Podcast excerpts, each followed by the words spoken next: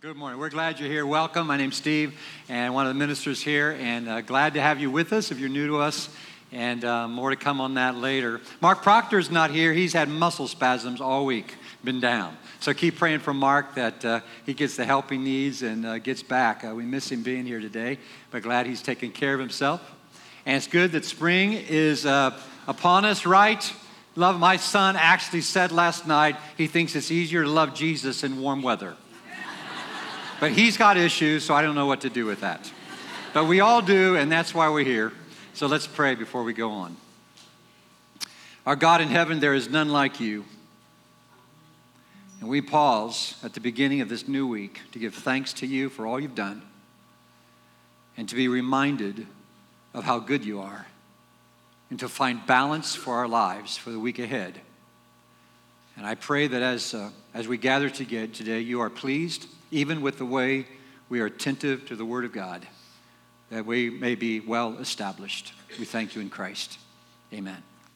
We're in Acts chapter 17. Turn your devices there or hard copy, however you have the Bible. It's good to follow along on your own, even though the text will be on the screen as well. The gospel is the power of God for the salvation of everyone who believes. And the power of that gospel continues to take hold and change people's lives and homes and relationships and neighborhoods and cultures and schools and, and workplaces and people groups around the world today. Now, we have people who say that in our culture, it's a little more difficult to believe. We're, we're a more skeptic culture than the, the culture of the first century. But nothing could be further from the truth. The, the century in which Christianity was born was a terribly skeptic culture. Nevertheless, that culture was gripped by the gospel. The book, book of Acts was first written to a man by the name of Theophilus, who evidently needed some, some help in, his, in establishing his faith. So the book of Acts is basically a series of case studies about how this gospel penetrated the first century European, Middle Eastern culture. And that's why it's helpful for us because there's so many things that about it, even if it's a different culture, different time period, that still speak to where we are today. In fact, this gospel message of the first century was so powerful that it swept through the European culture and, and, and the critics of it said it, it turned the world upside down. Let's pay attention to it. Acts 17, beginning with verse 16. While Paul was waiting for them in Athens, he was greatly distressed to see that the city was full of idols. So he reasoned in the synagogue with both Jews and God fearing Greeks, as well as in the marketplace day by day with those who happened to be there. A group of Epicurean Stoic philosophers began to debate with him. Some of them asked, What is this babbler trying to say? Others remarked, he seems to be advocating foreign gods. They said this because Paul was preaching the good news about Jesus and the resurrection. Then they took him and brought him to the meeting of the Areopagus, where they said to him, May we know what this new teaching is that you're presenting? You are bringing some strange ideas to our ears, and we would like to know what they mean. All the Athenians and the foreigners who lived there spent their time doing nothing but talking about and listening to the latest ideas. Paul then stood up in the meeting of the Areopagus and said, People of Athens, I see that in every way you're very religious. For as I walked around and looked carefully at your objects of worship, I even found an altar with this inscription To an unknown God. So you are ignorant of the very thing you worship. And this is what I'm going to proclaim to you The God who made the world and everything in it is the Lord of heaven and earth, and does not live in temples built by human hands.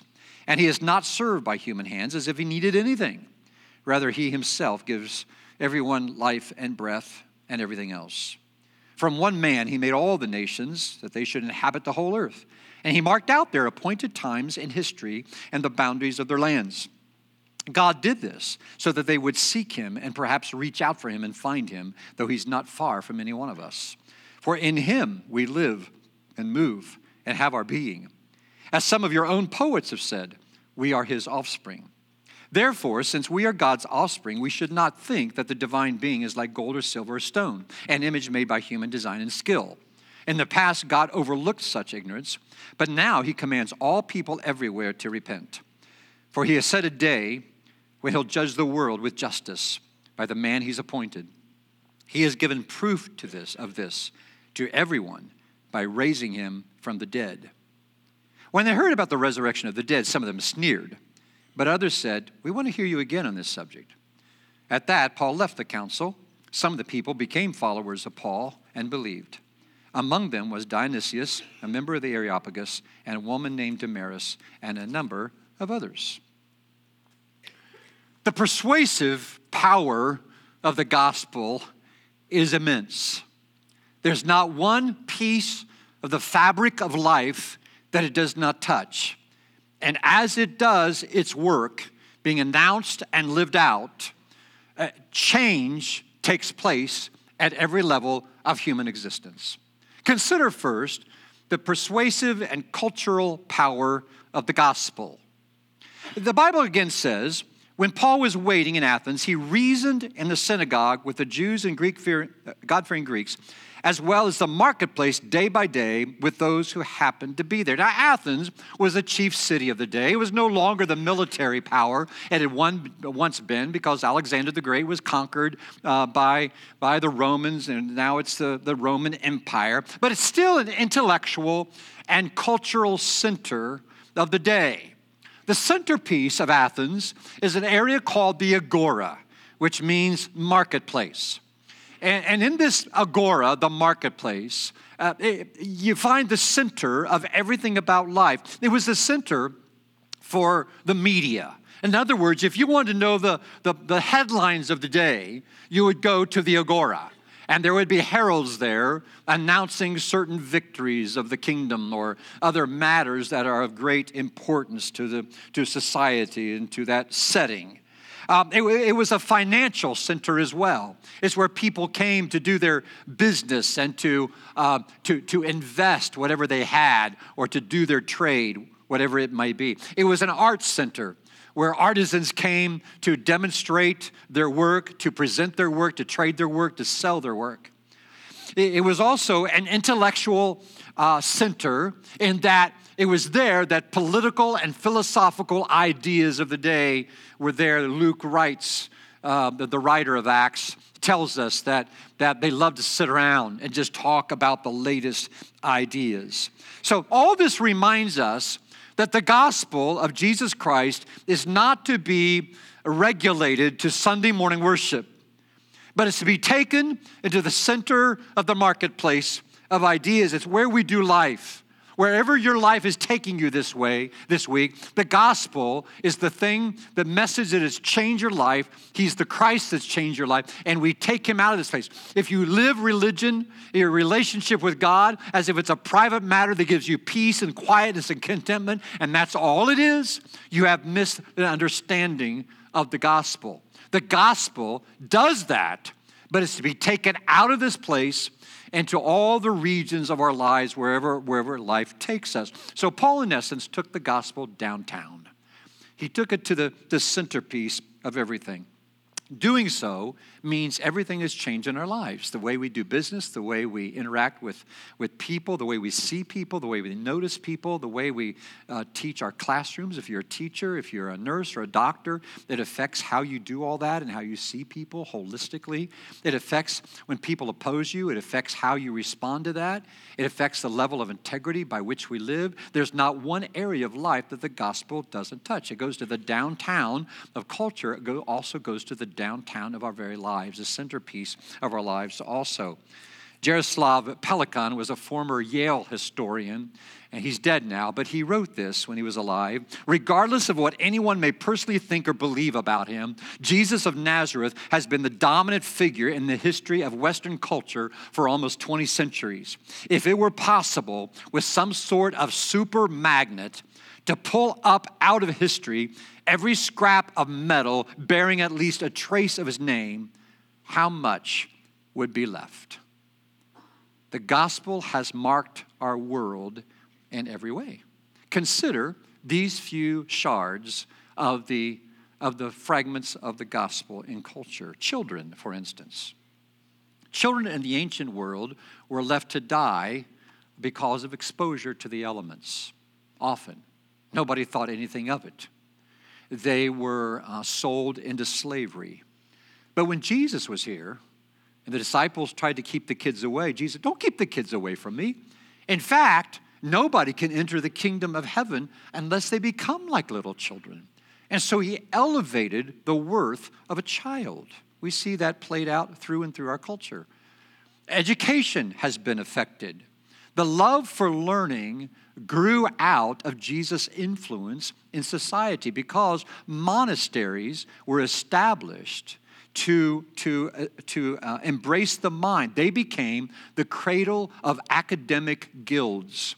The universities of Cambridge and Oxford and Harvard and others were Jesus inspired efforts to more love the Lord our God with all our minds. And so the gospel imp- impacted education. In the realm of compassion, Jesus had universal concern for the poor, for the disenfranchised, for the marginalized of society to a level unheard of in the ancient world. They began to have a heart for the hurting and the sick, the lepers. And out of such compassion, hospitals grew, even to today, that we have so many Christian names over titles of hospitals in our nation and world today. Consider the area of humility. Now, the Athenians were virtuous people, but not regarding humility. That was not spoken of, that was not heard of, it was not seen as a virtue wanted, this virtue of humility. In fact, in the first century, there was a man named by the name of Plutarch, who was an, an early biographer of the first century. He wrote a book entitled How to Praise Yourself Inoffensively. I think it could be a bestseller in our nation today. But Jesus washed his disciples' feet. He said, I've come not to be served, but to serve and give my life as a ransom for many. He elevated this virtue of humility to a new position unheard of in the ancient world. In the area of forgiveness, in the ancient world, you, you, you, you rewarded your friends and you kept opposing your enemies. When Jesus from the cross announces to his Father, before his very executioners, Father, forgive them, they don't know what they're doing. His whole life message, even the way he died, impacted the culture of the ancient world. It's what happens when Jesus is Lord. Hannah Arendt was the first woman um, who achieved professorship at uh, Princeton University. And she wrote, The discoverer of the role of forgiveness in the realm of human affairs was Jesus of Nazareth.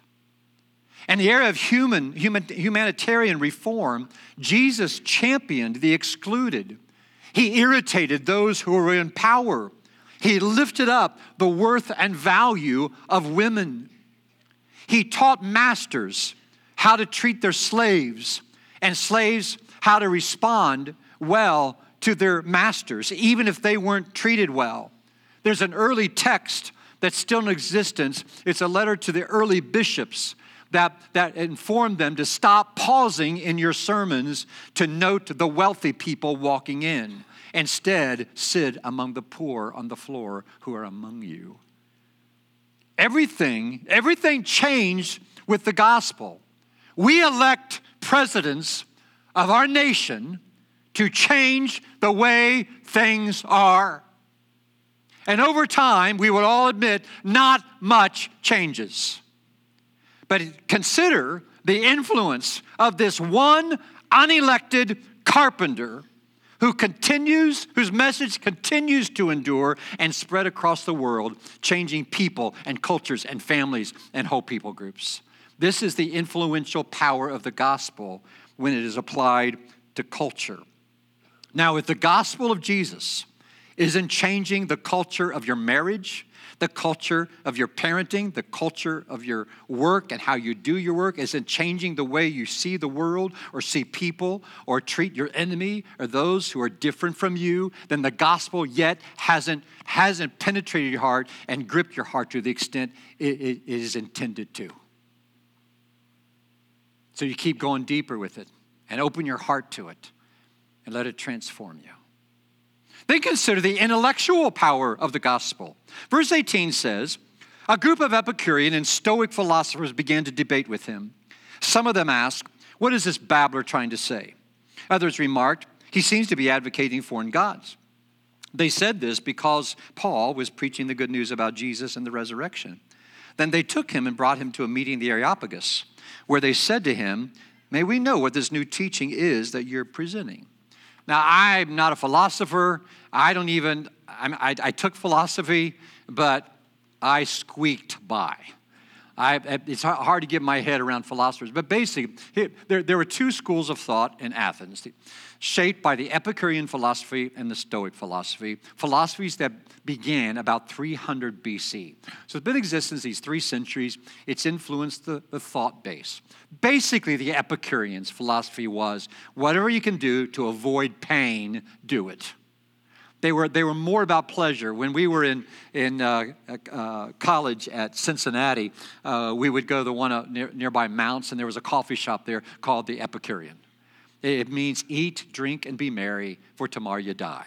That's sort of the Epicurean philosophy. You probably know people that way, or, or you yourself was that way. Grab Michelob. Their old, uh, their old tagline was grab all the gusto you can. You only go around once. That's sort of the Epicurean philosophy, okay? The Stoics, on the other hand, they were more virtuous. They believed and a higher rationale or reasoning that was above them. Not a personal God, not a God, but just something that we should live by. They lived by fate. No matter what happened, that's determinism. It was already laid out by the impersonal nature of the universe. We have to be careful about what we say. When you say everything happens for a reason, that's really a touch of the Stoic philosophy. Que sera, sera, what will be, will be. That's how they live. Now, if you've studied John 1 1 before, in the beginning was the Word, the Word was with God, the Word was God. John purposely used that word word because it's the Greek word logos. That's the Stoics. They believed in logos, that there was this impersonal something out there that ruled the universe. So when John was writing his gospel, he's saying, I'm going to tell you about the one you don't know about, is Jesus. See? So here in this case, Paul's doing the same thing here.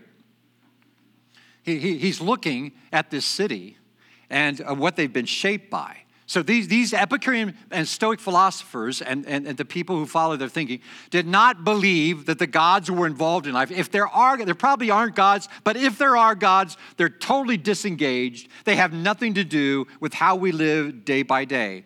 And so these, these, these leaders were intrigued by what Paul had to say. It was a, a new idea, maybe for no other reason than that. And so they invited him to the Areopagus, which is sort of the town council.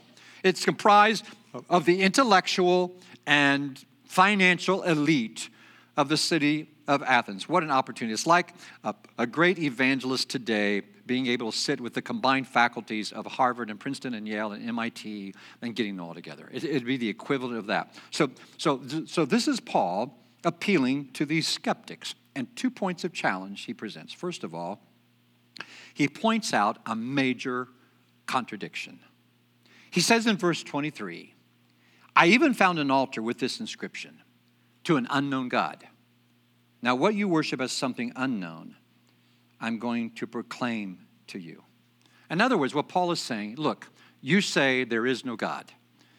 Uh, you say that, there, that, that uh, if there are gods, they're uninvolved, that they're removed. But that's not how you live.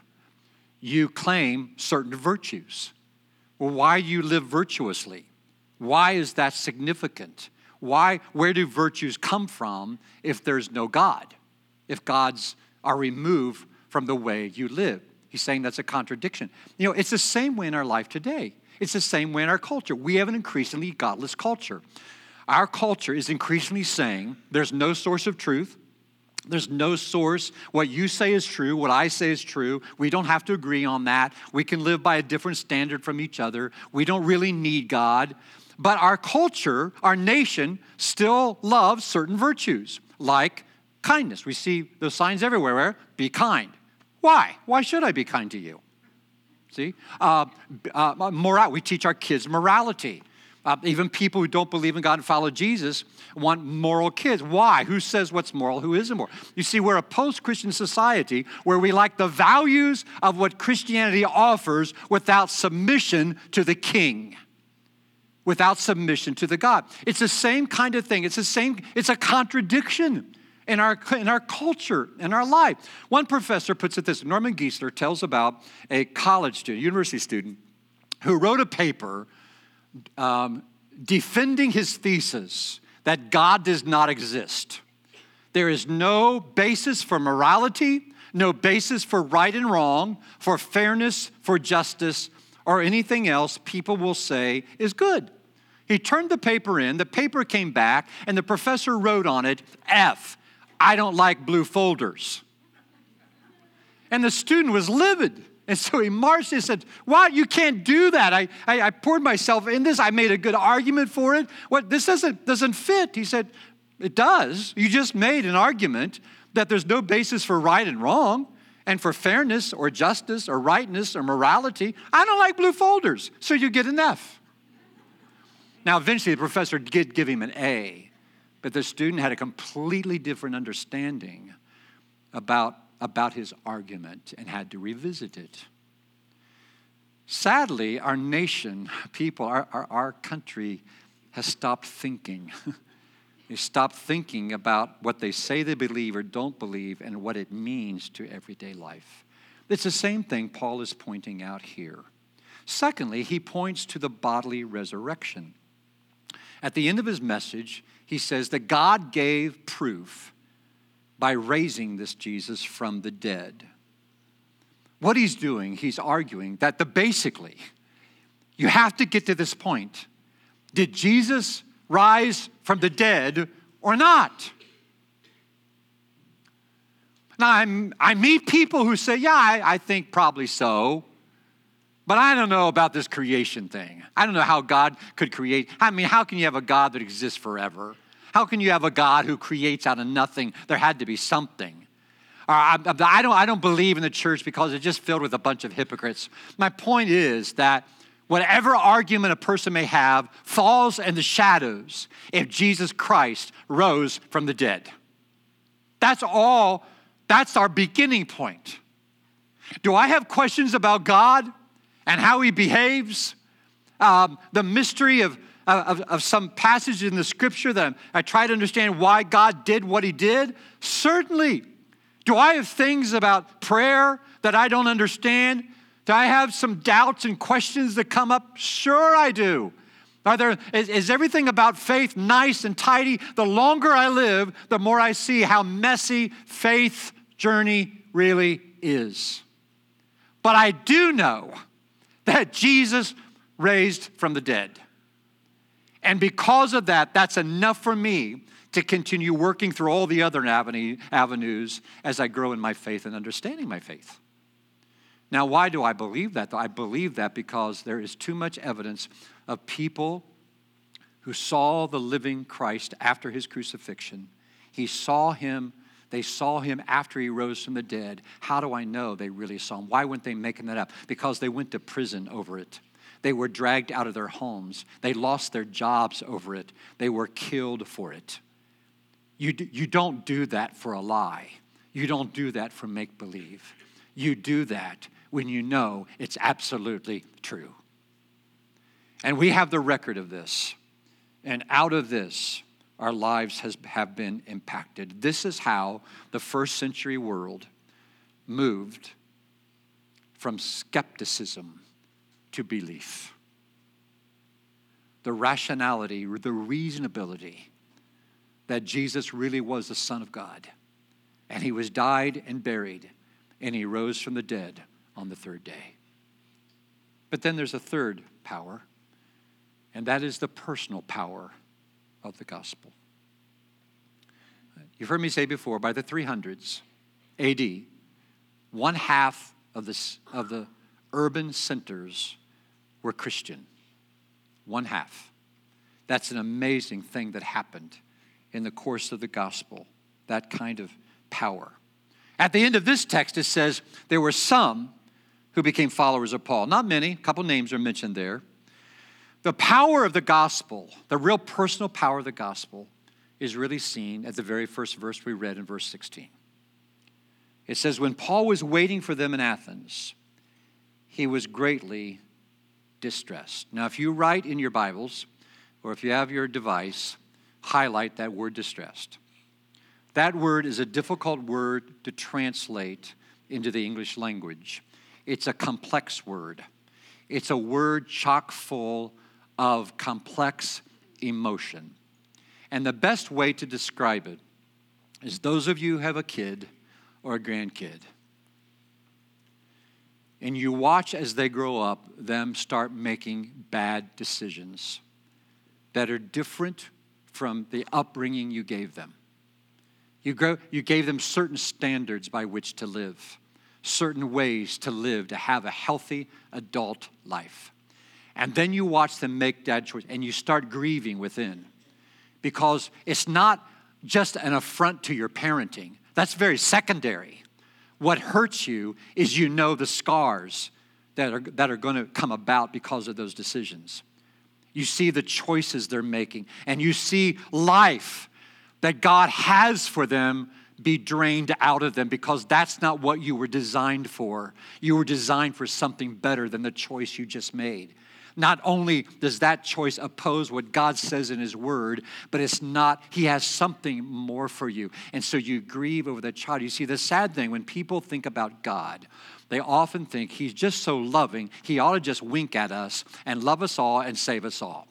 If He's that loving, why can't He just let us all go to heaven and that's all? There are other people that say God is such a, he's always mad at somebody. He's always killing somebody or doing something. He's angry, he likes to get even with people. And both of those are deformities of the person of God. This is God. He's distressed when he looks at the world. But he, always, he looked at you and me and he said, I love them, but I lost them and I want to buy him back. And so Jesus was sent so that our, our lives could be redeemed and restored and put back to working order. And those of us who believe and follow Jesus, that's, that's what we're in the process of doing. Our lives being brought back to right order again.